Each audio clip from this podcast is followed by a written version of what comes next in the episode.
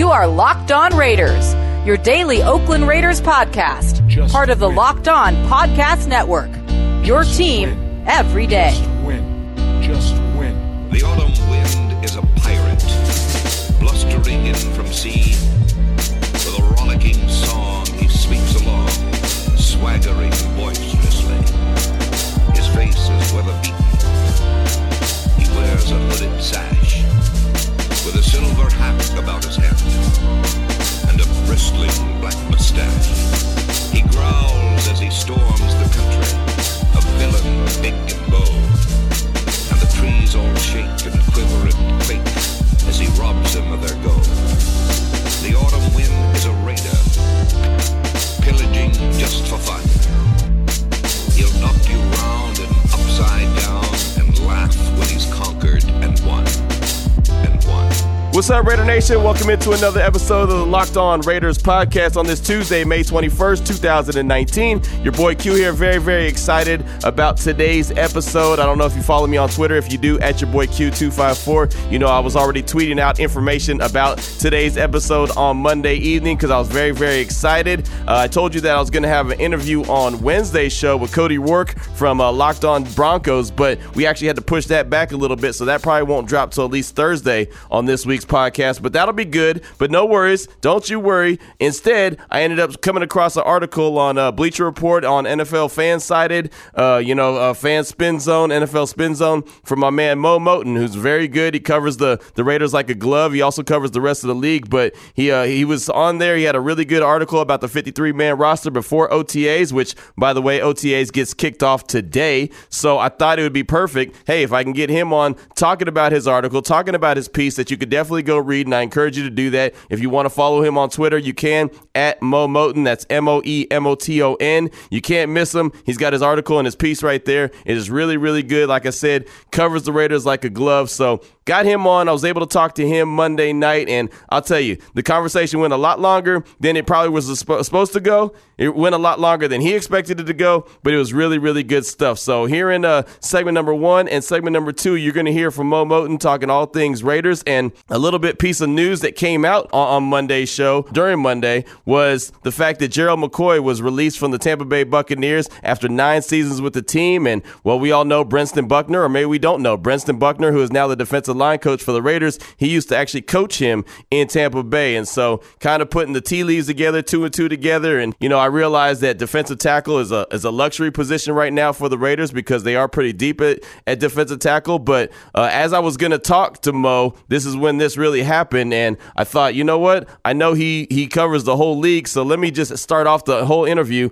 asking about Gerald McCoy. So we did. We got into defense, we got into offense, we got into everything, just all things Raiders. Really, really good conversation. So uh, I'm excited about it. Not a whole lot of news and notes, like I mentioned. OTA start today, so you'll hear from coaches, you'll hear from players uh, later on this evening. So expect that on Wednesday's episode. But very, very excited about today's episode. So let's just jump right into it. Here is segment number one. Oh, wait, hold on. Before we get into that segment number one, hold on. Let me tell you, because I want to make sure I get this in, that if you don't know where to get the Locked On Raiders podcast, or you just kind of stumble upon it every single day, maybe you haven't subscribed to it yet, you could do that. You can get Locked On Raiders on the brand new podcasting app Himalaya. That's Himalaya, as well as Google Podcasts, Apple Podcasts, Spotify. And then when you get in your car, if you want to get real fancy, you could tell your smart device to play Locked On Raiders. I really uh, don't plug that enough. I should tell you that more often because sometimes people don't know where you can get it. So you can definitely go to the Himalaya app, get it right now, put it on your phone, and you can have the podcast each and every day as long as you subscribe. Now, with that being said, let's go ahead and jump into part one of my interview with Moe Moton.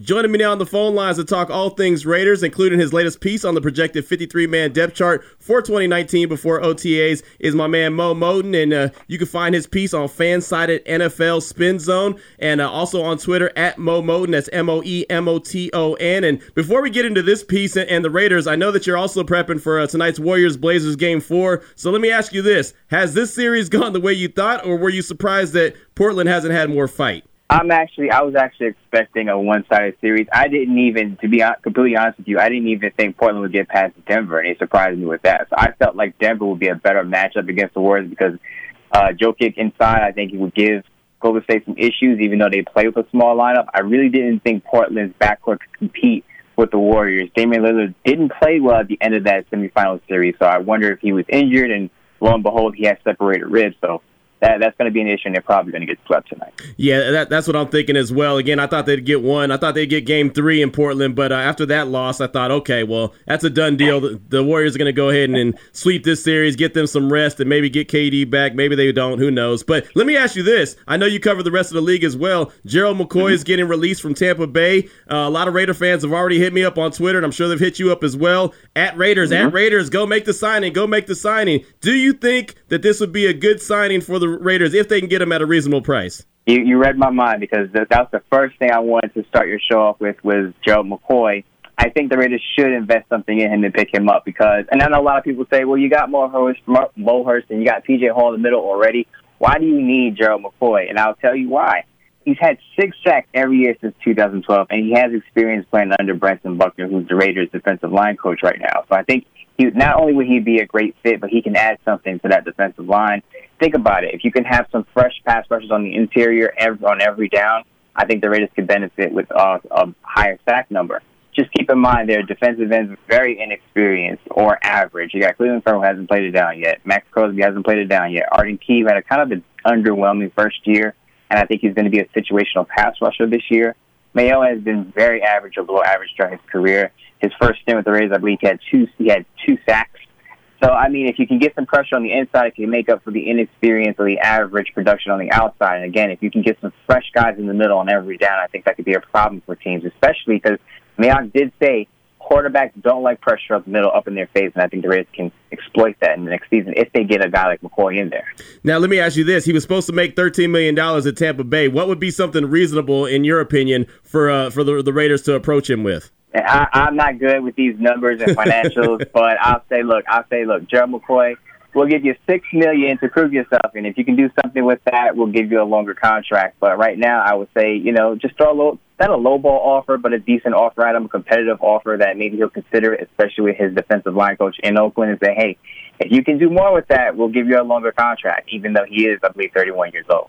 Right, no doubt about that. And so, since we started with Gerald McCoy on the defensive side of the ball, I was going to start offense, but hey, we started defense, so let's just go ahead and stick with the defense. And you mentioned Arden Key, you mentioned Maxx Crosby. Arden Key only had the one uh, sack on, in 2018. He missed a lot of sacks. Uh, Buckner, like you mentioned, he thought that that uh, uh, not Gerald McCoy, but uh, Arden Key should have had like 13 sacks in 2018. He comes away with one. What do you think the camp battle will be like between Arden Key and Maxx Crosby, a guy who a lot of Raider fans are excited about just because one, the Mad Max name, and two, he looks like a guy that goes and plays with a lot of energy. Would be one of those typical Gruden grinder type guys. Yeah, I figured he would be a fan favorite from the minute they got him because he's he's like you said, a typical Gruden grinder profile type guy.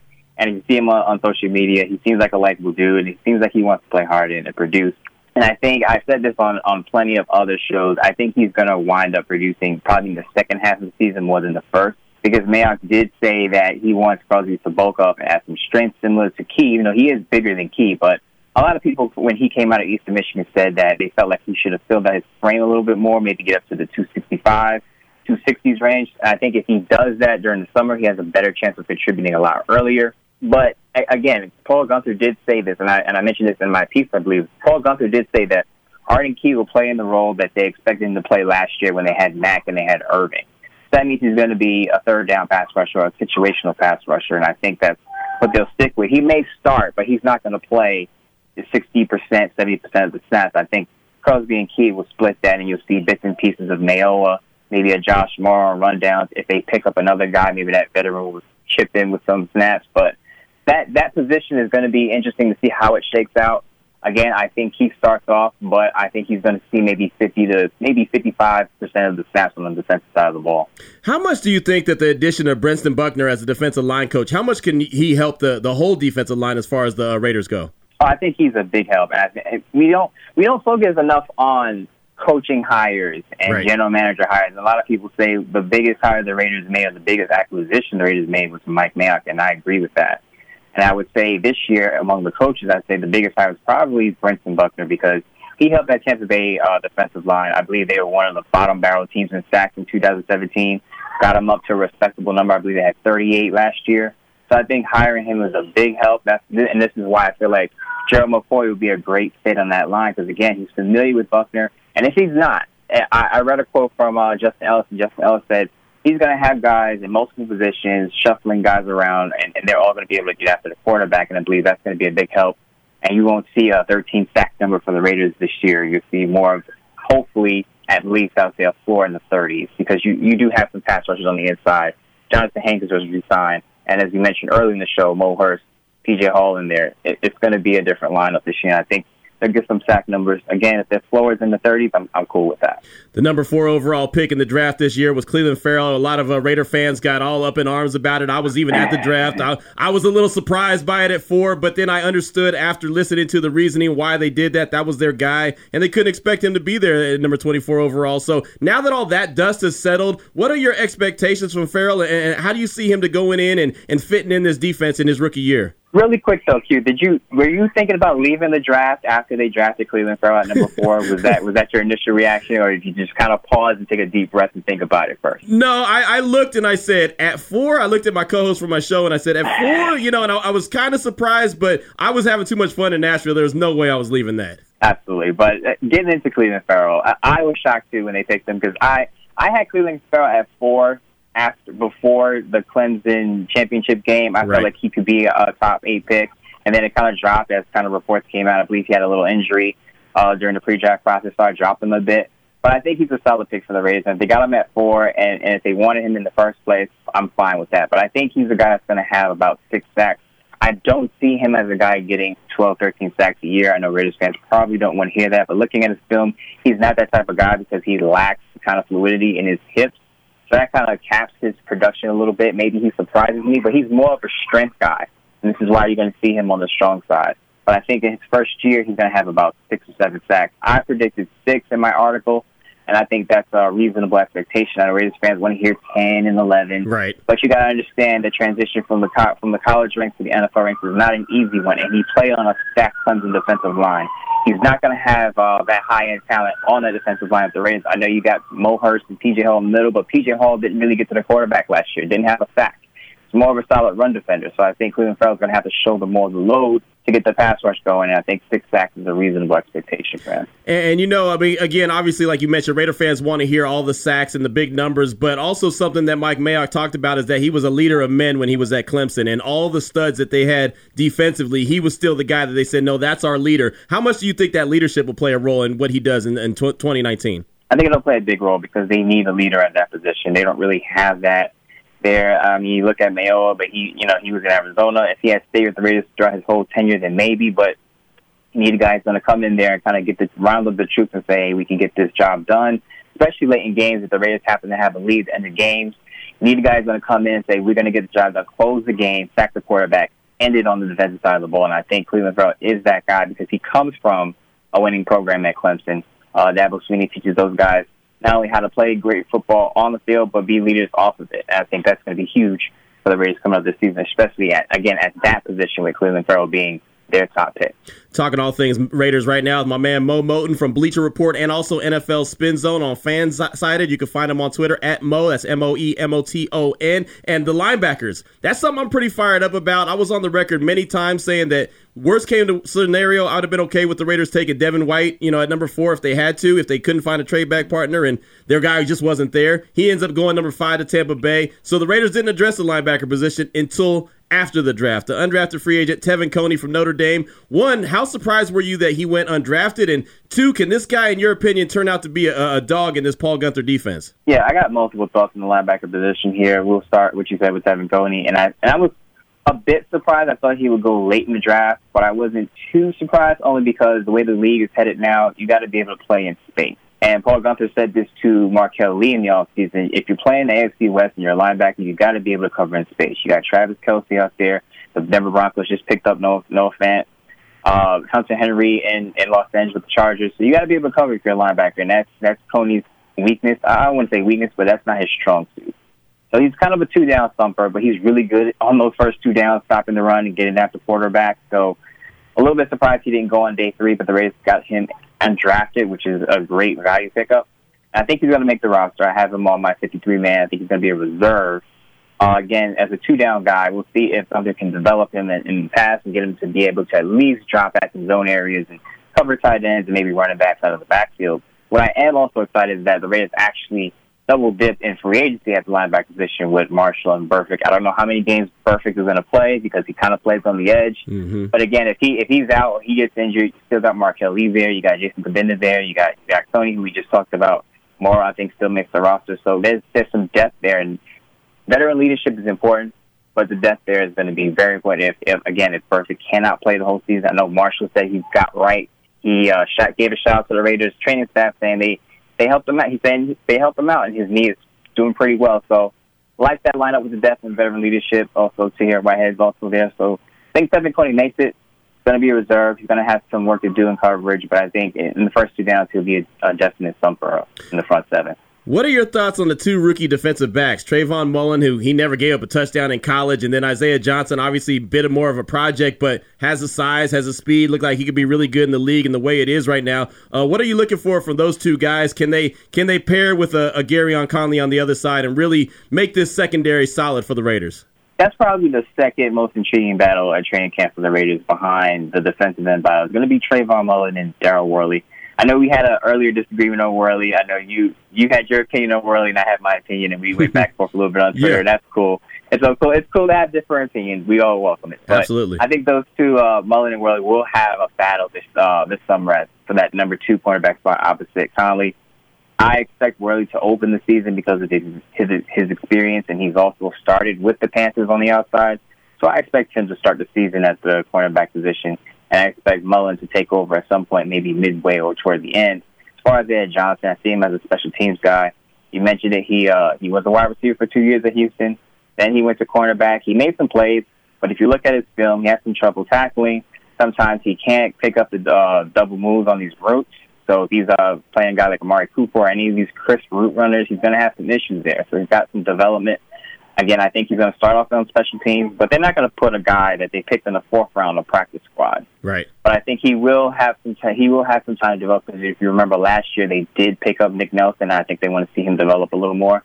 I know a lot of people have forgotten about him because he didn't play that much during the season, but he played inside and outside during the preseason last year. And I think they want to see him take another step. Isaiah Isaiah Johnson will be behind him, but the obviously the big battle, Mullen and Worley. I think you got a good battle there, and one of them will will win it and play well. And if it's Worley, I think he will play well, but he's not the fastest with his foot speed. So I think they want to have a guy like Mullen who's a press corner with some speed and coverage ability. Just has to work on his footwork and he'll be fine. And I mentioned Gareon Conley on the other side, and you know the second half of the season he really stepped up and looked like a a, a real deal player. You know, a, a shutdown guy on the second on the other side of the, the field. Uh, do you think he takes that next step? Do you think he can uh, turn into that guy that they drafted when they picked him at the first round, at the end of the first round? Absolutely. As long as he doesn't have any shin issues, Right. Yeah. I think he'll be fine back there. As long as he can stay on the field and stay healthy, I, there's no reason to think he can't be a Pro Bowl. He led the team with 15 pass breakups last year, had three picks, which is tied with, I believe, Marcus Gilchrist. I think he takes another step as long as he stays on the field and stays healthy. I, I believe they got him in the first round. He's a first round talent. I think he's a Pro Bowl talent. Just got to stay on the field. I know that you have Karl Joseph on the 53 man roster, and again, your piece is about before OTA, so a lot of things could happen between now and, and the beginning of the season. But Karl Joseph, he's a guy that's kind of a mystery to me. The Raiders didn't pick up his fifth year option, which doesn't mean anything, just means he's in a contract year. What do you ultimately think will happen with Karl Joseph? Okay, I, I think what would happen with him is they're going to continue to play him in the box because that's where they've had him last year. Uh, I believe uh, Jonathan Abram is going to also play in that position, so that would put Karl Joseph in a backup role, which would kind of elevate Erik Harris unless you're promoting a guy. I, I have issues with Curtis Riley's tackling ability, but he can cover deep. Picked up four passes with the Giants last year. Not a complete safety, though, but you're going to use him in deep coverage, fine. Karl Joseph, to me, is, a, is, as you said, he's kind of a mystery. I would hope that they use him more deep, you know, kind of as a free safety look. I know Guenther likes his two high safeties, but Karl Joseph needs to be off the ball away from like 10 yards back from the line of scrimmage. Let him read the quarterback. I think he can pick up some picks and knock out some passes, but I don't know if they're going to use him that way. They haven't shown that they're interested in doing that. I, I think I wouldn't rule out a trade. I know a lot of people have talked about it. Uh, they shopped him last year. Jay Glazer reported that before the trade deadline, they were, you know, they had him on the block. Mm-hmm. I wouldn't be surprised if he's moved this summer and they pick up another veteran. But if he's on the roster, I think he's he's playing in the box. But I would want to see him play further away from the line of scrimmage and be able to again lead the quarterback and kind of uh, freelance back there and pick up some passes. I had a guy call me uh, on the on the Locked On Raider podcast voicemail line and said, "Hey, what I one of my takes is that I want the defense to give us a chance." That was his thing. He's like, "I want the defense to give us a chance. It doesn't always have to be Derek Carr coming back at the end of the game to try to win a game at the end." Do you feel like with everything we just talked about on the defensive side of the ball, do you expect this Raiders team to have moments? Obviously, there's going to be moments where they just don't look good, but do they have their chance to be that that team that that keeps the the offense in games where, like he said, the defense gives them an opportunity? I mean, we talked about this for almost years. Can the Raiders field a middle of the pack defense Yeah. to kind of help out their offense? And and I'm looking. If you look at their track record, they haven't been better than 20th in the league in points allowed since 2006. Hmm. They don't have a good history of playing great defense, especially when it comes to keeping teams out of the end zone. But I think they have a chance of being a middle of the pack team. But it will require their young guns to play well early. Guys like Clelin Ferrell has to exceed my expectation of six sacks. Mo has to take another step. Maybe Maxx Crosby has to contribute. The veterans at the linebacker position have to play well, stay healthy, and stay on the field. Gareon Conley, we just talked about, has to take another step and be a Pro Bowl type player. Player. Uh, Karl Joseph has to contribute. Lamarcus Joyner has to be a good slot defender.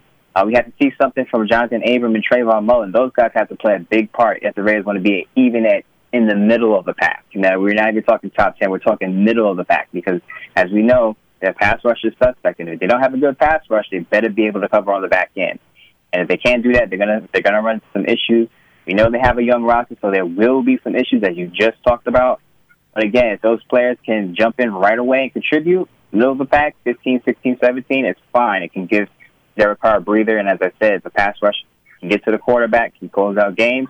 That's good for the Raiders and add a little more win to the win column. All right, so that was part one of my interview right there with Moe Moton talking all things Raiders. Hopefully, you're enjoying what you're hearing. Uh, I know I did. I enjoyed it a lot. I'm telling you, the conversation ended up going a lot longer, and you'll hear him say that later in part two of the interview. You'll hear him say that that's probably the longest interview that he's ever had, but it was a really good one. So, uh, very excited about it. Hopefully, you're enjoying it. Like I said, if you are, hit him up on Twitter. You can hit him up right now while you're listening at Moe Moton. Again, on Twitter at M O E M O T O N. And one more time, I can't tell you enough. To get this show every single day, you can subscribe to Locked On Raiders on the new Himalaya podcast app. In a very expanding podcast world, you know you need Himalaya with their personally curated playlists and new features every single day. Again, it's real simple. Download Himalaya at your app store and subscribe to Locked On Raiders. Segment number two, part two of my interview with Moe Moton's coming up next, right here on the Locked On Raiders podcast. You are Locked On Raiders, your daily podcast on the Oakland Raiders. Part of the Locked On Podcast Network. Your team every day. All right, jumping back into it, Raider Nation, Locked On Raiders podcast on this Tuesday, May 21st, 2019. Hopefully, you're enjoying the episode so far. I know I had a good time doing it, putting it together, interviewing Moe Moton, and uh, we're going to jump right into it. Part two of my interview with Moe Moton, talking all things Raiders. I promise, man, your piece is really good. Again, talking about the 53 man depth chart for 2019 before OTAs. I'm not going to go through every single position, but we went real deep on the defense. On the offensive side of the ball, uh, Derek Carr and Landry Jones, those are the two quarterbacks that you have, and that's it. And uh, a lot of teams, a lot of teams only carry two quarterbacks, but why were you so comfortable in picking only two quarterbacks to make the 53 man roster for the Raiders? Simply because Derek Carr, even though he gets banged up, he, he doesn't miss a lot of games. So he first of all, I expect Derek Carr to play all the games, if not you know all the games, if not most of them. Uh, the other the other pick was Landry Jones. He has backup duty, spot duty experience with the Steelers. Uh, ben Roethlisberger, he he'll miss a game or two here and there, and Landry Landry Jones has to step in and start play. I think his familiarity with Antonio Brown bodes well for him. They have some type of, even though he is a backup and Brown is a is a first unit guy. I think those two being together in Pittsburgh helps his cause to secure that uh, primary backup position. And if you know Gruden, Gruden doesn't have any problem bringing in a veteran quarterback in the middle of the season to play. So if either of those two guys cannot play or go down with an injury, then you know Gruden will pick up a guy and off off the scrap heap and he'll be starting. So I think Gruden will be comfortable with uh, just two quarterbacks on the roster as he was last year with two. And now I'm not trying to run Derek Carr out of town. I know Derek Carr is a hot subject for any Raider fan at all. They're always, you know, is he going to make it? Is he going to be good enough? Is he going to make it to Vegas? But really, I mean, this is his second year in Jon Gruden's offense. He hasn't had that since 2016, and we all know he put up great numbers in 2016. He was an MVP candidate until you know there was until he went down with the, the injury on the leg. Uh, he has weapons around him. Again, familiar with the offense now. What are your expectations for Carr in 2016? How comfortable do you think that we'll see him behind center, and do you think he'll have one of those big years like he did in 2016? Second year in Gruden's offense, we don't know what happened the last time he had a second year in offense with Bill Musgrave. He played pretty well, uh, rounded up 28 touchdown passes and six picks in, an MVP worthy year. A lot of people talked about. I think his second year in Gruden's system, he'll have another step forward. I expect over 4,000 yards because a lot of quarterbacks nowadays can throw for over 4K, so that shouldn't be hard especially with Antonio Brown. I expect him to throw close to 30 touchdowns, if not 30 this year. So he he won't have. I mean, his high 32 was in 2015. You got Antonio Brown, you got Tyrell Williams, you got Hunter Renfrow, who's my sleeper to be a big big contributor this year. I think 30 touchdowns is not out of the realm for Derek Carr. He usually keeps his interception rate low, never throw more than 13. Pretty careful, uh, careful thrower, but I think he can take more chances downfield with Brown and Tyrell Williams. That's why I say 30. 31, 32 touchdown passes is not far fetched for him. Over 4,000 yards, I would say 4,200 is good. But I'd say he's going to take a step up. The problem with Derek Carr is, is if the Raiders don't win a lot of games and Derek Carr has a decent year, we'll have the same conversation we had this year. Is is he going to be replaced in the draft? Or are they going to replace? A, are they going to use one of their first round picks on a quarterback because the quarterback class coming out next year is going to be pretty good. Now, I would hope that Gruden can look at Derek Carr's performance and isolate and say, look, he had a great year. He took a step up in the second year. Let's keep us roll with Derek Carr if he has that type of year. Now, if he doesn't, you talked about this, you alluded to this. If he doesn't have a good year, I don't think he makes it to Vegas. If he goes out there and he throws a lot more picks and he doesn't show out with Antonio Brown, one of the top receivers in the game, in the huddle with him, he's gonna have a, he's gonna have an issue with coming back uh, to the Raiders as they go to Vegas because you're gonna expect more. Once you upgrade the talent, you gotta expect more from the quarterback, and I believe he'll I believe he'll meet the challenge. But again, if he doesn't, that'd be a problem for him. A lot of times we look at the the win loss record of Derek Carr, and it's very deceiving because, like you mentioned, he yeah. could put up some big numbers, but ultimately, 21 and 25 in his career, that's not winning football. I mean, it isn't. And regardless of whose fault it is, which I know it's not all his fault, it's just not, but mm-hmm. he's the quarterback. He's the guy, he's the high praised guy, he's the guy that everyone's going to look at. If he does put up big monster numbers, but just say the Raiders can't finish games, I don't know what's going to happen. Who knows? Maybe they just can't finish games and they end up with a losing record, do you think, okay, Gruden gives them that pass, or do you think that he says, you know what, we do have to make a change? I would hope he he keeps them because if you let's say Carr throws 40, 100 yards and 28, 27 touchdowns, 11 interceptions, right? But the Raiders go six and ten. Right. Let's just throw that number out there, and you're looking at a top, I don't know, a top ten pick. I would say, look, continue to, to build your defense because mm-hmm. more than likely, if a Raiders team goes six and ten, but Carr has a great year, it was your defense that that hurt you throughout the year. More more than likely, right. So what you do is you invest those two picks in, in defensive players and free agency. You go after defensive players to build up your defense. Get a top ten defense to go with your quarterback who's blooming, and you'll have a winning season in, in 2020. But again, it's it's it's a matter of what he does and what Gruden is looking for. Because I know a lot of people say, "Well, Carr isn't Gruden's guy." And my my thing is, if you're Gruden and you know Carr has been the quarterback and they paid him all that money before you even got there, if you're taking that job, you should expect to develop Derek Carr. And they call Gruden this quarterback guru. Well, you have Carr, who's a decent talent. Develop right. him. That is your job. You're supposed to be this offensive guy. You got a talent there. Has been to three Pro, Pro Bowls. Had a great year before he broke his leg if he's playing well, continue to develop your quarterback and move on with that, and just again build up your defense. Yeah, you're making too much sense right there. I like it. You're making a lot, a lot of sense right there. And, and, you mentioned Hunter Renfrow, and I'm glad you did because he's a guy I was fired up about. The guy just does what he's supposed to do, which is catch balls. He does not drop the ball. He doesn't put it on the ground. That's something that Carr's been plagued with his whole career. Is guys putting the ball on the ground. What do you think? Hunter Renfrow, his addition to the team. Obviously, he's not going to be the first guy trotted out on the field, but he, he could have a sneaky, like you said earlier, a sneaky good season. What what do you think his role will be in this offense going uh, going forward in his rookie year? Well, he kind of talked about it. He he did say that, and I think Gruden said this too. He's not going to just be a flat receiver. Gruden likes his wide receivers to move around. I heard this from Amari Cooper last year. Amari Cooper said that Gruden likes his guys to be able to play outside, the the X receiver, the Z receiver. You got to be able to play in the slot. So Hunter Renfrow, even though he's pitted as a slot receiver, he's going to be on the outside. And I think he could take advantage of a bigger, slower cornerback if he's out in the perimeter. But when he's in the slot, I think he's going to be a chain mover. I think he's going to be the guy that's going to get you that first down on third and eight, third and six. And uh, Mayock mentioned it. the, a quarterback's best friend, especially when there's pressure. And we know Derek Carr got sacked 51 times. I know we're expecting improvements from the offensive line with Trent Brown on the right, uh, right tackle, Colt Miller on the left. But if Derek Carr is under duress, he's going to need a quick option to throw to. And last year, that seemed to be Jalen Richard. This year, he could share that with uh, Hunter Renfrow. He could be a quick guy because he can get off the line of scrimmage pretty fast, get open, get a get a reception, get the first down. I think that's going to be useful for Carr again, especially if he's under duress uh, in the upcoming season. If the Raiders' uh, offensive line doesn't show improvement, which I do have my reservations about because, as many people know on Twitter, I'm not a big fan of Tom Cable. Right. So I'm worried. I'm worried about how how Trent Brown's going to look with the Raiders because, as you as you saw with Nate Nate Solder, right? He mm-hmm. was the the Patriots left tackle. Was great. Was decent, solid with the Patriots. Then went to the Giants. Didn't look the same.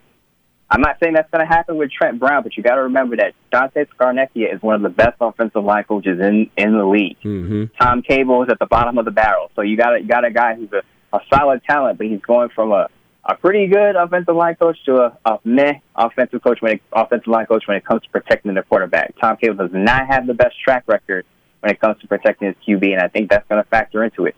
But again, if you have a guy like Hunter Renfrow who can get off the line of scrimmage and get open, I think Derek Carr can sneak some passes out to him and Richard, and it, it kind of offset it a little bit. But again, Hunter Renfrow, I, I feel like he's going to have over 400 receiving yards and about four touchdowns in his rookie year. I'm glad you brought up Tom Cable because that's going to just lead me into my next question. Uh, I, am going to skip another wide receiver. I'm going to go straight to the O line because there was the Kelechi Osemele interview with Adam Lefkoe. I'm sure you probably saw that and heard everything from KO. And, you know, Tom Cable's been under a lot of fire with Raider fans, man, because of everything you said. He's just not that good of a, a offensive line coach anymore. I know at one time he was kind of considered a really good offensive line coach, but I don't think he's that dude anymore. So how does this offensive line improve under Tom Cable with the pieces that they have? I mean, I don't see how it gets better.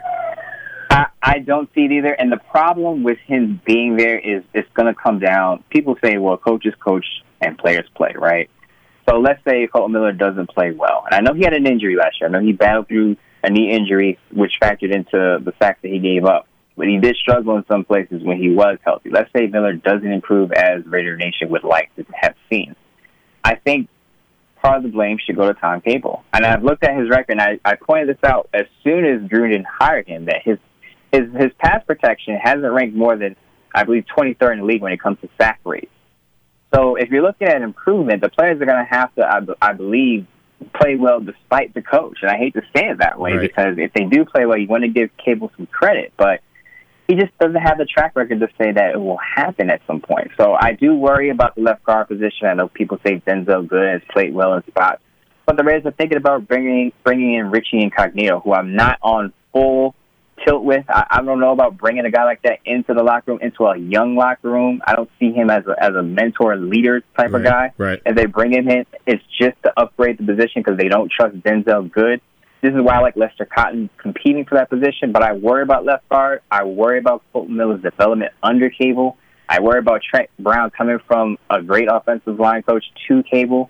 Gabe Jackson should be solid. Rodney Hudson has been a rock on that offensive line, so I don't worry about him. But uh, again, it's just it. I think Derek Carr is going to have moments where he's going to still be under duress because I don't trust. I just don't trust Tom Cable there. But you would hope that Colton Miller develops, got the athleticism to handle athletic pass rushers. You would hope that Rodney Hudson stays solid. You would hope that Gabe Jackson uh, gets back to what he was a couple of years ago. And he was a he was a Pro Bowl type player, even though he didn't make the Pro Bowl. And you would hope that Trent Brown uh, transitions over and plays well. But again, all those guys have to play well to me in spite of Tom, Tom Cable. Yeah, see, that's what I'm kind of worried about as well. I just I just don't trust that guy as far as I could throw him, and we all know his track record. Uh, I'm not probably going to throw him very far, but uh, Richie Incognito. Uh, uh, let me ask you about him. Uh, you you know you mentioned uh, about him being a veteran. He's not going to be a mentor. There's been so many people that have said, yeah, but you know you have all the character guys. You you have all the the, the young dudes that you know are, are good dudes. You have them, and you don't really have to worry about Richie Incognito being that mentor, being that that leader on the team because you got enough of them all over the the field. Do you buy that, or do you still see him being as a problem if he's in that locker room? I don't think he's going to be a problem among among the offensive linemen because you got Rodney Hudson there, you got Gabe Jackson there, and they they you know they've been in Oakland for multiple years, so they'll hold that unit down. But when you got a guy like that who could be a loose cannon, I'm just a little hesitant to bring him into a young line. If you had a veteran team, like you had a team like last year, albeit it weren't very good, but if you had a more of a veteran team, especially on the defensive side of the ball. I know he plays on the offensive line, but when you look at a whole locker room in totality, Mm-hmm. you just don't want it. You just don't want any bad vibes in a locker room like that when you're trying to build something. When you're trying to build a contender and you're trying to on your way up. I could see if the Raiders were a playoff team already and they had some success and they had a, a bunch of guys in there who already won with that team. Then I could see, yeah, bring in Richie Incognito. It won't be that big of a deal, but it's still a young team. You're going to have to depend on a lot of young players to contribute, and I just wouldn't want a, a uh, loose cannon like that in the locker room in the starting position on the field. Yeah, he makes me nervous. Please believe that. He definitely makes me nervous because I, I, I, again, I just don't trust him. I don't know exactly, you know, what he's going to bring to the table, and I, who knows? He might not get signed, and he might get suspended, and the Raiders decide to go in a different direction. But it looks like to me that he's going to end up getting signed at some point. Let me ask you about the tight end room. Uh, it's the only position I feel like offensively that did not improve throughout the offseason and throughout the draft. Uh, I know that they picked up Foster Moreau. I like that because he's, again, a leader. He's one of those guys that, you know, I guess you could depend on. He's accountable. But, again, he's a rookie. So, uh, what are you thinking about that tight end room? Obviously, Jared Cook was their go to guy last year. He's now with the Saints in free agency. Uh, just what, what are your overall thoughts on the tight ends? Yeah, that's the only position group that I felt like the Raiders should have done more at. I, I wrote an article that they should, uh, you know, kind of kick the tires on Kyle Rudolph, who's probably on the trade block in Minnesota because they don't they don't seem like they want to pay him. Obviously, you don't want to give up a, a, a high pick for him, but if you can give up a day three pick for Kyle Rudolph, I think you should explore that. But among the players that are on the roster right now, Darren Waller, uh, Gruden seems to like him. Said he's going to have the opportunity of a lifetime to contribute. I think he can if, if they're targeting in the passing game. He's not going to be a complete tight end right away. He was a wide receiver at Georgia Tech, had about 971 yards in three seasons there. But uh, he's going to have to learn the position. He's going to have to learn the totality of the position. And that transition could factor into his production. I know he transitioned with the Ravens in 2016, but then he got suspended in 2017, uh, substance abuse uh, policy violation. Came back in 2018. Raiders picked him off off the uh, practice squad of the Ravens had a couple of flashes in the pass catching game, uh, but again, he's going to have to learn the position. He's going to probably be the lead guy there. I think Luke Wilson brings some experience, but I don't know how much they're going to invest in him as a as a I wouldn't say a high investment, but he, he brings the veteran leadership there. He's he can be steady at the tight end position, but he's not a game breaker. He's not a game changer at that spot. Foster Moreau, I hate to use this uh, phrase. But a lot of people say uh, the sneaky athletic type of guy. right. Uh, he's he's been at LSU as mostly an inline blocker, but he's been trying to work on his athleticism. Of course, in that offense, he didn't really get to show it. But I think if he does get to show it, he can contribute a little more than what most people think. I think he's a solid pick. But again, I think Darren Waller is the guy you want to look at as the lead contributor at tight end. But I wouldn't be surprised if the Raiders brought in a veteran tight end at some point if Waller doesn't look as explosive as explosive as they like during the offseason, especially during training camp. So I could see a veteran in there. I would still throw out hey, Kyle Rudolph is on the trade block. Mm-hmm. If you can give up a late round pick for him, I would do it. I would put the trigger on that. I think a lot of Raider fans would be happy if they were able to make that move as well. I do feel like they need that veteran fre- presence in the in the locker room and you know just in that room in general. So we'll see what they do there. Rudolph is a good idea. Now you have in your piece you have undrafted free agent Keelan Doss making the 53 man roster. That's another guy I was kind of surprised he went undrafted. Uh, what kind of made you roll with him as a uh, you know or what do you expect uh, the Raiders to do as as far as rolling with him in, in 2019? I think he can make the roster only because a lot of see a lot of people like Ryan Grant because the Raiders were going to sign Ryan Grant last year after the Raider, Ravens voided his contract because of a failed physical. He had an ankle injury, I believe. Going to sign the Raiders, but he took more money with the Colts one year, five million dollar deal. A lot of people saying, well, the Raiders wanted him last year. They got him this year. That's pretty good, but he just didn't move the needle for me in Indianapolis. He had a chance to secure the number two spot in that wide receiver core last year and he just didn't do it. His his role diminished as the year went on. Andrew Luck kind of went away from him. Inman kind of stole some snaps from him. Uh, as you know, Eric Ebron blew up at tight end. So he kind of faded in that passing offense. So if he couldn't secure the number two role in Indianapolis with a healthy Andrew Luck, I don't see how he's going to carve out a major role in, in Oakland when you got Antonio Brown and Tyrell Williams leading the position. And again, I think Hunter Renfrow is going to be a surprise there. I think Keelan Doss is a guy, 6'2", 211, and he's a smart wide receiver. That's something to highlight. He's a smart wide receiver who play different positions at the, you know different roles at position. And as I mentioned earlier, Gruden likes guys who can play different roles at Yeah. wide receiver, and I Yep. think Keelan Doss can come in and do that. He had monster production his last two years at UC Davis. I think he's a guy that people are going to sleep on, but at the end of training camp, they're going to say, "Wow, this guy." He can crack the roster. And if you remember Keon Hatcher last year, he had a strong ending to the preseason. If Keelan Doss can do that, but start early and have a strong first game throughout, I think he makes the roster. And I just got a couple more questions for you. One more position, running back position. I saved the best for last because I'm pretty fired up about that. Josh Jacobs, number 24 overall pick. A lot of people were up in arms. You don't get a running back that early. The hell with that. You know what I mean? I, th- I thought, hey, this dude could be the guy. Uh, I was excited when I was able to talk to him in Nashville. Got a good head on his shoulders. I think he's going to be a real deal player for the, the Raiders. So let's start with Josh Jacobs. Uh, there's been a lot of comparisons about Charlie Garner. That could be a, a kind of a role that he plays in Gruden's offense. What do you see? How do you see Gruden using Josh Jacobs in, in this offense? I would I would hope that Josh Jacobs gets about 20 touches a game. And what, what I mean by 20 touches, I emphasize touches, 15 carries and five catches. Mm-hmm. So he's going to be he's going to be your lead running back. He's going to get some catches out of the backfield, and he, of course he's going to be able to help in the pass block in case Derek Carr is uh, under some pressure in the pocket. But I see him as being the, the lead dog there. I know they re-signed Doug Martin but I mean, um, Doug Martin was solid, but is he, you know, is he, is he explosive game changer? And eh, not at this stage in his career. I believe his 16,000, 1,600 uh, yard seasons are behind him at this stage. You roll with Josh Jacobs. You drafted him in the first round. I was one of those guys who said, "Hey, if you're going to draft a guy in the first round, he better be a great. He better be an upper echelon talent." And uh, a lot of people say, "Well, Josh Jacobs is a second round talent, but he's the best among the bunch." Now, again, I, I would think if you draft him at 24, you're gonna you're gonna use a lot. So again, right. 20 touches per game, uh, lead dog in the backfield. He, I say he comes close to a thousand yards, but only two running backs, two running backs, Tyrone Wheatley and Cadillac Williams, have reached or eclipsed a thousand yards under Gruden between his years in, in Oakland and Tampa Bay. So I don't see him getting a thousand because Gruden likes to spread the wealth. And you got Jacobs, you got Martin, you got Jalen Richard there, you got Chris Warren, who, who Gruden talked about in one of his press conferences. I don't have DeAndre Washington making the roster because he just hasn't produced enough. Right. I know he had a knee scope at, before last year, but he, he's just been non-existent. So I don't think he makes the roster. But if split split carries between Jacobs or among Jacobs, Martin, Richard, and Warren, it's a lot of mouths to feed. And I think uh, Jacobs will be your lead guy, but he'll have about 850 to 900 rushing yards on the ground, maybe about 250 to 300 receiving yards. So do you look at Chris Warren the third as maybe kind of that that that bruising running back style, maybe that guy who eats up a lot of yards down by the goal line? Uh, what kind of role do you expect Chris Warren to have?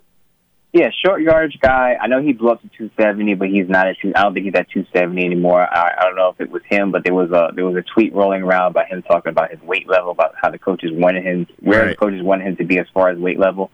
But I think he's going to be your short uh, short that short yardage short short yardage back. alongside there.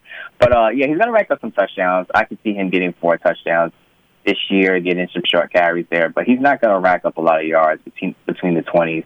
That's going to be Jacobs and Martin, and maybe a handful of carries for Richard. But I think Chris Warren makes the roster. I think Gruden liked what he saw in Warren last year during the preseason, but he has to do it again this year to show he can he can crack the 53. All right, now I asked you about a whole lot of positions. I asked you about a whole lot of players. Is there anyone that I left out? Is there anyone that you you know you got your finger on the pulse of like this guy could be a real player and, and I'm missing out on that? Is there anyone that you could think of? Uh, Alec Ingold. I think he can okay. win the fullback position. I know Keith Smith had a crucial drop last year in week two against Denver. A lot of people are low on Keith Smith right now. I think Alec Alec uh, Ingold can come in, win that position. I'm not saying he's gonna he's gonna run for 500 rushing right. yards and get 50 catches, but I think Gruden is really enthusiastic about the fullback position. If you remember his introductory press conference, one of his first questions "Do we have a fullback?" I tweeted out, "Yes, you got Jamize Olawale. You might be trading him." But uh, right. So Jamize goes to goes to Dallas and he picks up Keith Smith. So I think Gruden really does pay attention to the fullback spot. I think he's going to really like Alec Ingold. I think he's going to make the roster and, and be uh be another short uh downage uh back there in the backfield and also catch some passes. I know I mentioned Jon Ritchie is a guy who was a good pass catching fullback for Gruden. I think Alec Ingold can be something like that, a poor man's Jon Ritchie, and uh, he can make an impact. That's Maurice Moton right there from Bleacher Report and NFL Spin Zone on Fansided. You can catch him on Twitter at Moe Moton. That's M O E M O T O N. And uh, I spent so much of your time. Is there anything that you want to promote? Do you have any pieces coming out that some, somebody needs to look out for besides the one that we've been talking about? Uh, tomorrow I got a piece coming out. Most important training camp battle for each NFL team. Of course, with the Raiders, I highlighted the defensive end position. I talked, as we talked about today, I talked about Arden Key talked about Maxx Crosby, talked about Quinton Bell, talked about Benson uh, Mayowa. To see who's going to win that position, uh, I'll leave it to the piece for people to see who I think is going to win the spot But I think that's the position battle you want to look at uh, coming up. I, I have another article coming out on Friday or Saturday, I believe. Oh, I, I'll say Saturday. Uh, most dangerous new weapon. I'll talk about Antonio Brown and what he can do for this offense to elevate that group and to help Derek Carr. That's awesome. That is awesome stuff. I'll definitely be checking it out, and uh, I encourage everyone else to go checking it out. Uh, your pieces are always really good, and uh, I appreciate all your extra time and your expertise. It's been a lot of fun, my man, and uh, I appreciate you coming on with me. I appreciate you having me on. Hopefully, the Warriors win tonight, make me look good, so NBA guys can uh, put me on their show, talk some more NBA. But we'll see how that goes. But yeah, again, I appreciate you having me on. It's, it's been fun. Probably my longest interview, but again, I, I do this for a living. I, I cover Raiders every day uh, religiously, so no big deal and it was fun. Yeah, man. Hey, that's that's what I've been known to do is keep people on the phone way too long, but it's all it's all a lot of fun. And I'll tell you right now, a little side note: if you ever want to come on ESPN Central Texas and talk some NBA, I got you all day, every day. We can talk about it, no worries. So, uh, yeah, I got you. Hey man, we can do this all day. I, I don't mind. I can again NBA, NFL, ratings. I can talk it all day along with you. So I'm I'm there with you, brother. Okay, well, hey, hey, make sure you have your phone handy when I send you that text and ask you to jump on the show because I'll be sending it to you, my man. I got you, man. Appreciate it. All right, so there it was. Let me know your feedback. Let Moe know your feedback. Uh, I'm sure you enjoyed it. I know I enjoyed it. And usually, when I'm pretty fired up and excited about a, an interview that I've done, usually it means it's a really good interview. So hopefully, you enjoyed it. Again, like I said, you can let me know 707 654 4693. That's the Locked On Raider podcast voicemail line. Also, you can hit my man up on Twitter at Moe, M O E M O T O N, or you can hit me up on Twitter at your boy Q254. So, coming up in segment number three, got your calls, your thoughts straight off that Locked On Raider podcast voicemail line. That's coming up next, right here on the Locked On Raiders podcast. You are Locked On Raiders, your daily podcast on the Oakland Raiders. Part of the Locked On Podcast Network. Your team every day. Here we are, segment number three of today's Locked On Raiders podcast on this Tuesday, May 21st, 2019. Hopefully, you enjoyed segment number one and segment number two. I was really, really pumped up about it, so hopefully you are as well. And I hear from you about it. 707 654 4693. Many, many thanks again to my man Moe Moton. and you can hit him up on Twitter at Moe Moton. So, right now, let's get into some calls off the Locked On Raider podcast off that voicemail line. Let's start things off as promised. Mario in Tucson. Calling in for a few reasons, including the NFL draft, the Kelechi Osemele interview, and Barrett Robbins. Here's Mario in Tucson. You, Mario in Tucson, man. How's things been going? Well, guess it's been a while since I called, but you know, it is what it is. People get busy. Whatever. So, uh, the first thing I wanted to talk about was the uh, Kelechi Osemele interview. Now, you know, I understand that KO probably didn't trust Gruden or players on that team don't trust Gruden because of some of the things that he's done or what's happened. But to be honest, he sounded like a guy that had an axe to grind, as with anybody that's gotten let go from a team. So maybe some of the feelings were still raw. I don't know. But I know one thing, and I'll say it here. I think that, you know, why are we worrying about the coach so much? Yeah, Jon Gruden's a great, you know, a good coach or whatever. But the last time I checked, didn't nobody turn on the TV to watch Jon Gruden play anything or to watch him coach. So that's it for that.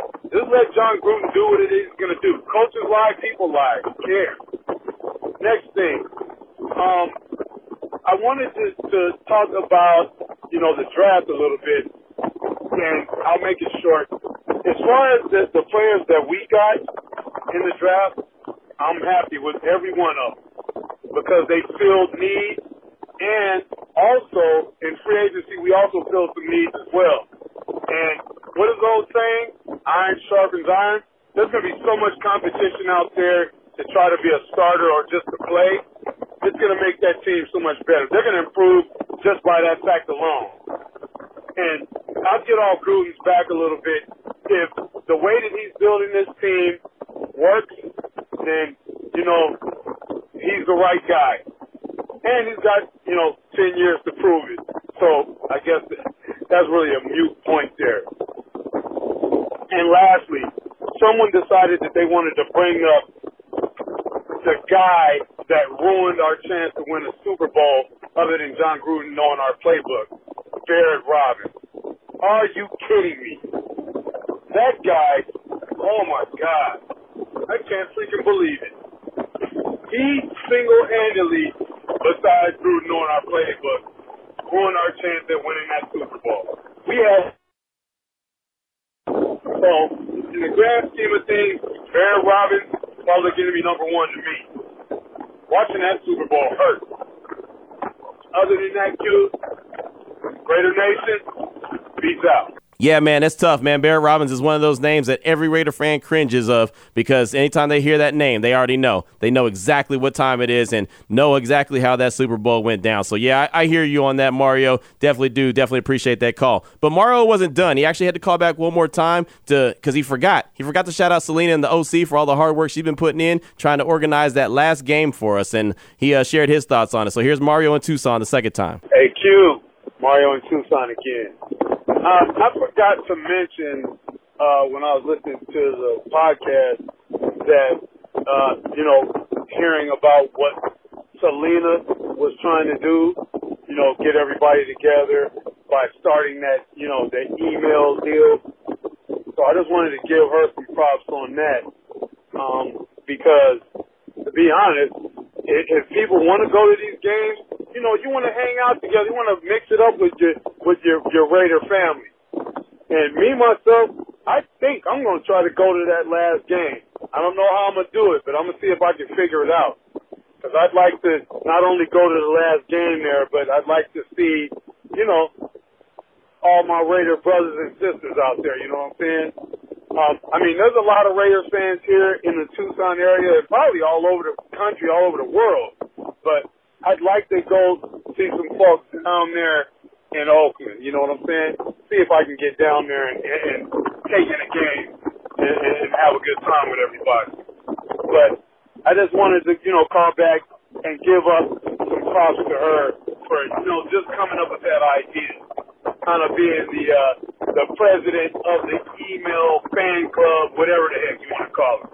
But I just thought that that was a real good she's trying to do, and I want to be part of it. Later, Q. Definitely. I can't shout out Selena enough because she really has put in the extra work that she doesn't have to do and nobody has to do. But I just appreciate the fact that she wants to get stuff together and want to get us rolling like that. So, Selena, thank you so much again. I, I can't thank you enough, but I do thank you again. Now, next call. Very detailed call coming up right here from my man Vader Raider in the 303. He's calling in for multiple reasons, all things podcast related, things he's been hearing on the show, including Kelechi Osemele, players that are dirty that should fit in with the Raiders do because of their history, guys like Richie Incognito, guys like Vontaze Burfict, guys that, well, you know, the Raiders have a, a, a history of of bringing in uh, misfits and, and, and making them work. Those kind of guys. Yeah, he's talking about that. Also, he shouts out most known unknown for his witch hunt comments he made on the podcast after A Train's call on, uh, on Derek Carr. So, very interesting call, very passionate call from Vader Raider, and this is what the podcast is for. So, here he is, Vader Raider in the 303. What's up, Q?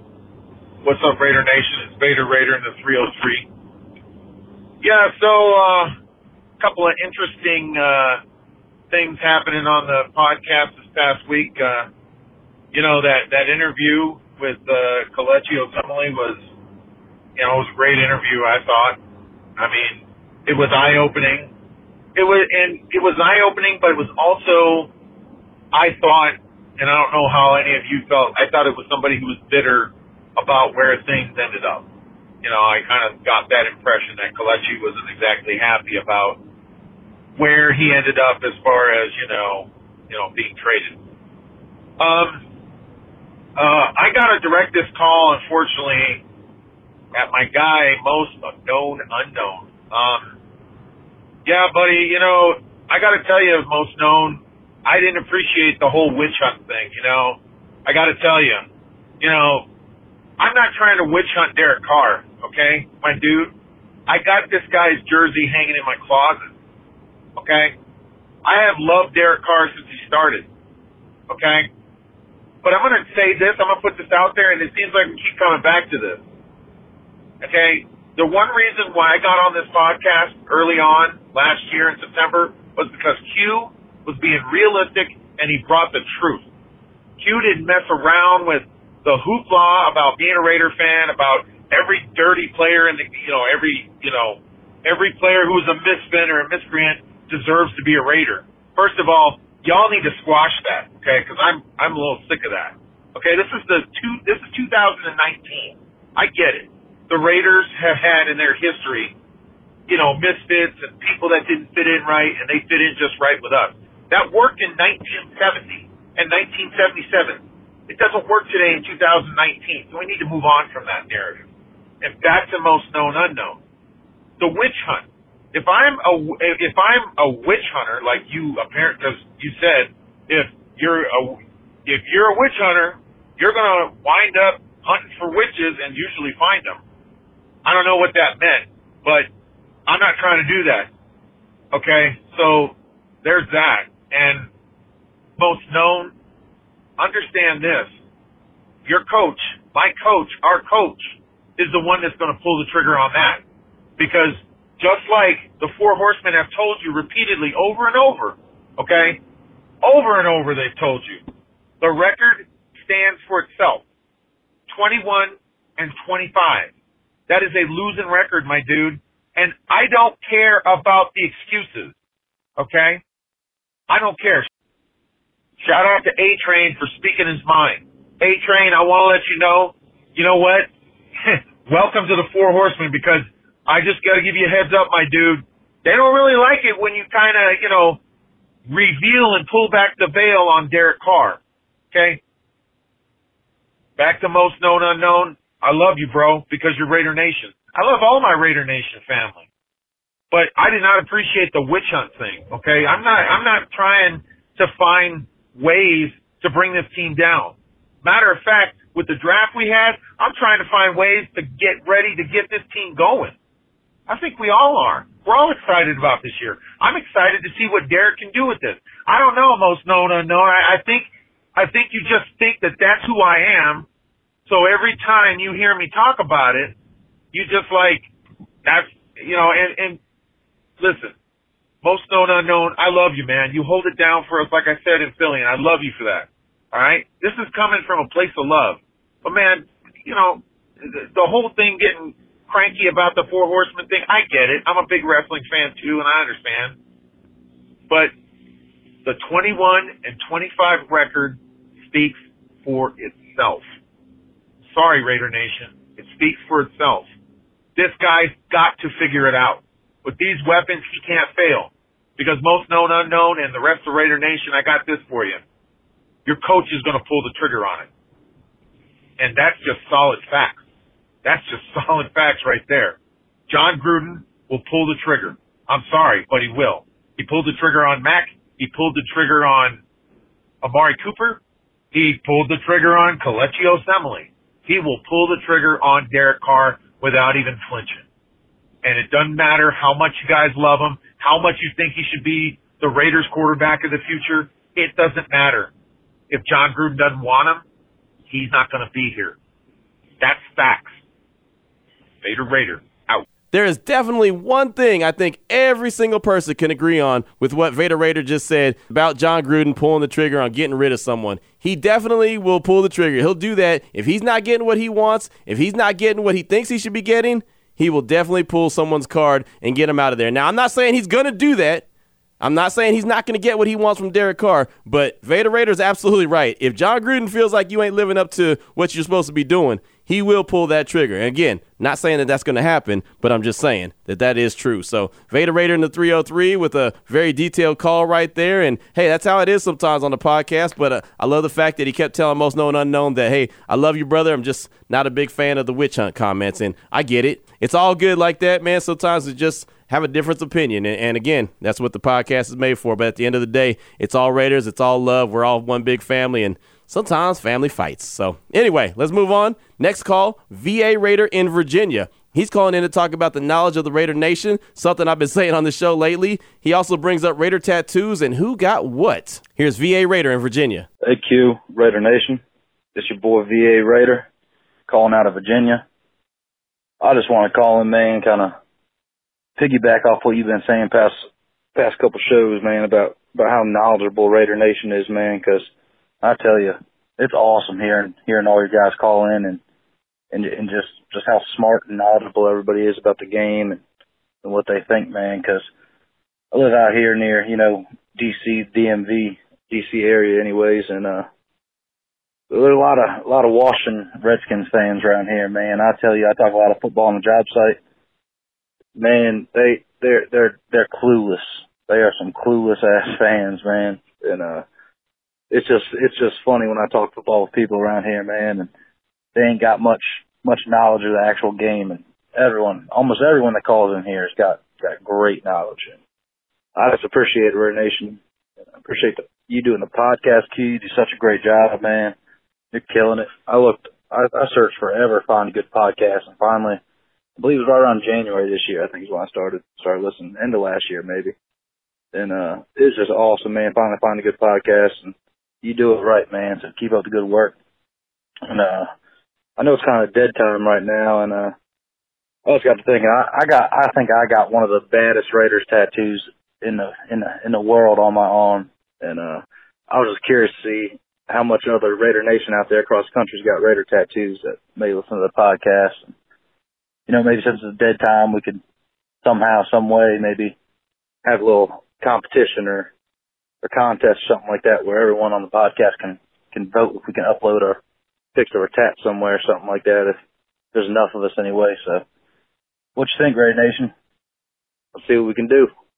VA Raider out. That's what's up, my man. I'm really intrigued by your Raider tat. I, I, mean, especially since you said it's like one of the best out there. Tweet it at me, my man. At your boy Q254 if you're on Twitter. At your boy Q254. I got one on my back that I got many, many moons ago, but I'm definitely intrigued by yours. So definitely tweet it at me if you uh, have Twitter. At your boy Q254. Now, Last call of the day comes from my man Victor in Cali. He's calling in to talk hot takes, something he brought up before, but wanted to rehash after hearing Raider Blind Rage. And he has a really good one about teams that have relocated, and he has a really good one for the Raider Nation. So here he is. Plus, oh, by the way, he brings up Ronald Ollie from Last Chance U. Here he is, Victor in Cali. Hey, Q, Victor from Cali. Had a few things I wanted to go over. Uh, first, shout out to Raider Blind Rage. I love his hot take uh, Raiders will go to the playoffs in 2020. I totally agree with him.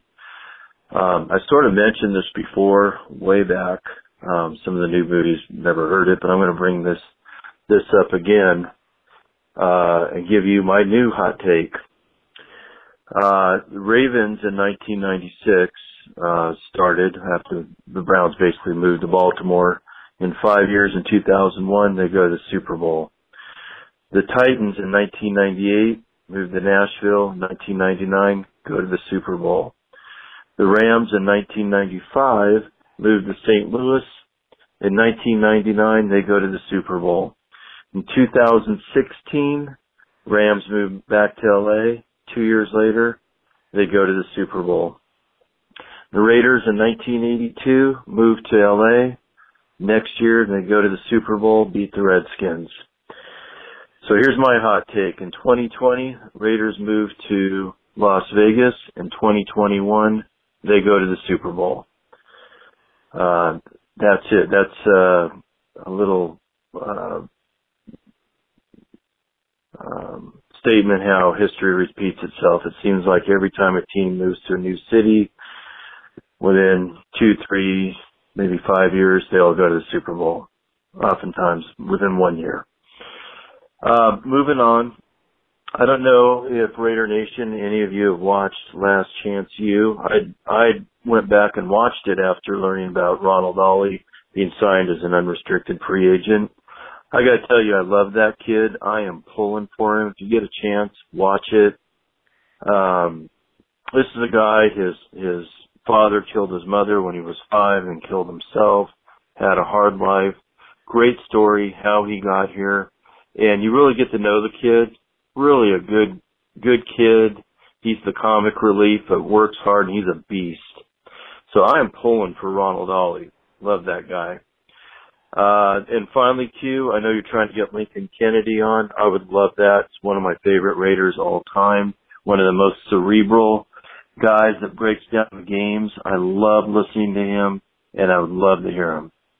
Thanks, Q. That's all I got. Peace out, Raider Nation. And you're absolutely right, my man. History does repeat itself. I hope you're right. I would love to see them getting into the Super Bowl in a couple seasons. That would be awesome. Obviously, that's what Jon Gruden, Mike Mayock, and all the Raider players and all Raider Nation would love to see as well. So maybe you'll be right about that. I mean, you're right. When they relocated back to Oakland, it was a few years later after Jon Gruden got there. They, uh, you know, they were in the Super Bowl. wasn't with Jon Gruden, and we all know that they didn't win it. But it wasn't that long after they got to got back to Oakland. So who knows, man? Maybe you're maybe the uh, theory there is right, and and we see the Raiders playing a Super Bowl, representing Las Vegas. Either way, they'll be rep- representing the silver and black. So good stuff right there. Uh, this has been a, a very fun episode. I, I hope you enjoyed it as much as I did. Uh, many, many, many thanks to my man Moe Moton for everything that he did, his long interview that he uh, allowed me to have in segment number one and segment number two. And uh, again, man, I, I've said it before. People don't have to give me that much time, but it just when you have a nice little vibe going, you got a good little conversation going. Sometimes it ends up being a little bit longer than you expect it to be. So I appreciate him riding with me and